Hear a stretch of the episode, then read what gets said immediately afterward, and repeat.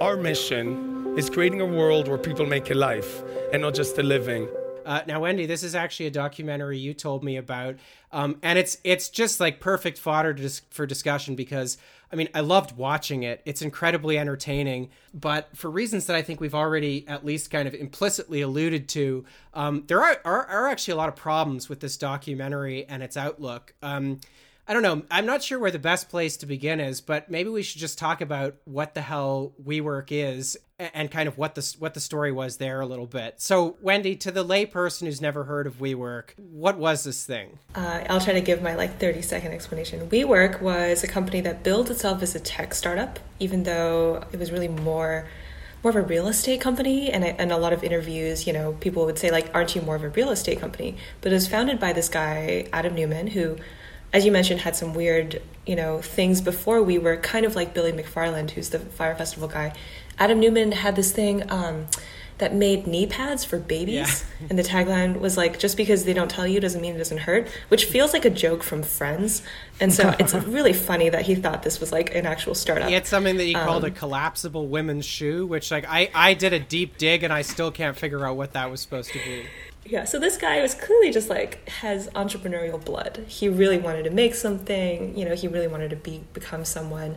And somehow he was in a position where he was able to create this co-working space company. Um, I think it was something it was one of those at least the story he tells of it is that it was like serendipity as opposed to something he had really thought that much about. It was more just like, oh, we could just we could just do it. We could just do this. He didn't really have a background in real estate or anything. Most founders don't really have a background in the thing that they're doing.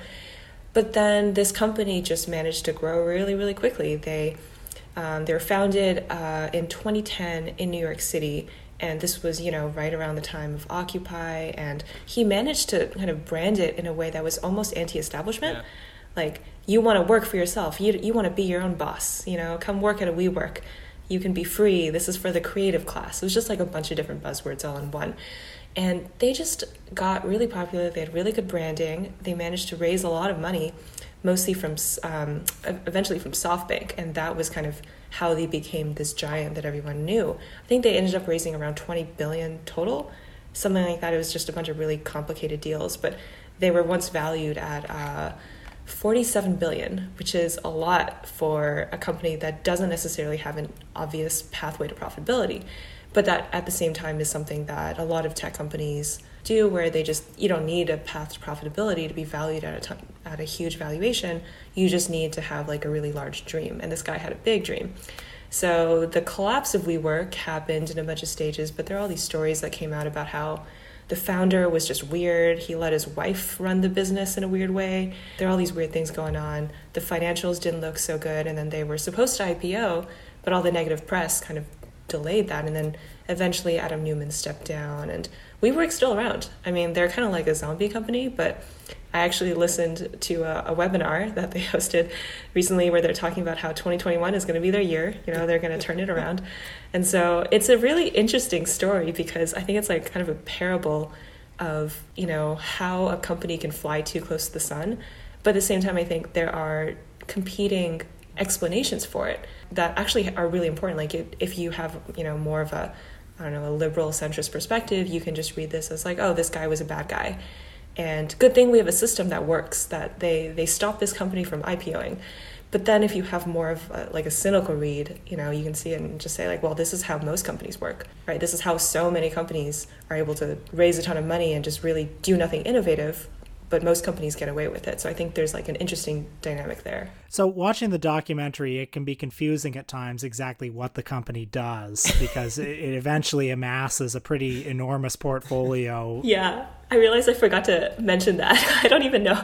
They, they, they sell co-working space, kind of but also a lifestyle. Right. Well, I mean, that that is actually, I mean, the absence of an explanation of what the company does is, I feel like, a part of its appeal. It's a part of the mystique. I mean, when you strip away the artifice of WeWork uh, and you strip away all the sort of like messianic rhetoric that Adam Neumann attached to it, it's like, what do they do? They they rent uh, space in major urban centers. Uh, they renovate it to, I don't know, give it a kind of like coffee and kale aesthetic. I don't know what you'd call that. A sort of you know modernist exposed brick, uh, w- wood tile floor. You know, lots of big open spaces, beanbag chairs, that kind of stuff. You all we all know the look.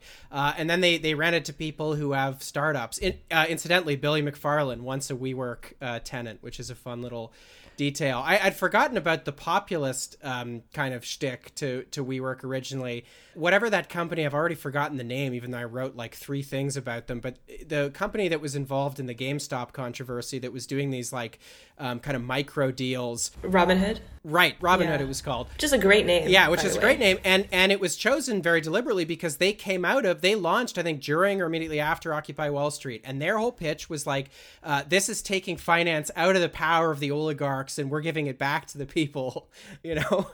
So I think this is something that's very important to emphasize about Silicon Valley is that one of the great sources of, of its appeal, um, like I see all kinds of people retweet like Elon Musk and stuff who I feel like should know better.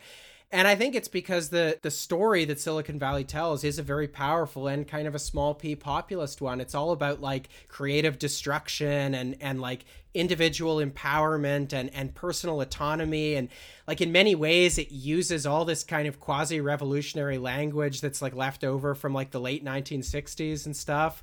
It's the most like dynamic reactionary force on the planet in a way. We want to uplift the world's consciousness. We really want to go to the next level. I really got annoyed that there was so little economic context. So there's a lot of focus on like the culture of it. You know, here's what the cult was like. Here's how Adam Neumann spoke. Here's here's the weird things that he did.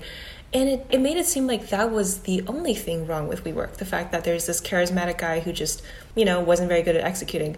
And it's like, well, let's talk about the actual business model. Because even though the business model is not as obviously exploitative as, say, Uber, it's like kind of meta exploitative, you know, because there's this original enclosure. Well, I mean, let's talk about the real estate market in New York City and every other city in the world, really. Let's talk about, you know, where does that money go? Let's talk about the, the the person who was president around the time of all this, Donald Trump, who made all of his money through New York City real estate. There were some really interesting directions the documentary could have gone. It could have talked about who are the landlords who are actually making money from WeWork, including Adam Neumann, right? I mean, he it seems like he did this thing where he would lease um, his own buildings. He would buy the properties and then and then the company would rent them from him. Yeah, which is, I mean, it's a thing that people have done for a very long time. I actually heard about, um, I think, I want to say Fred Trump did the same thing uh, with like a very similar thing and just, you know, found a way to kind of. A real a real system. paragon of virtue, Fred Trump. Yeah, I mean, this is like definitely in the real estate market. It seems like this is a thing that happens a lot. And the film didn't really talk about how this was common. It just made it seem like, oh, this guy just did some really shady things. I was like, well, let's talk about how this actually happens to a lot of companies and people find different ways of justifying it. Let's talk about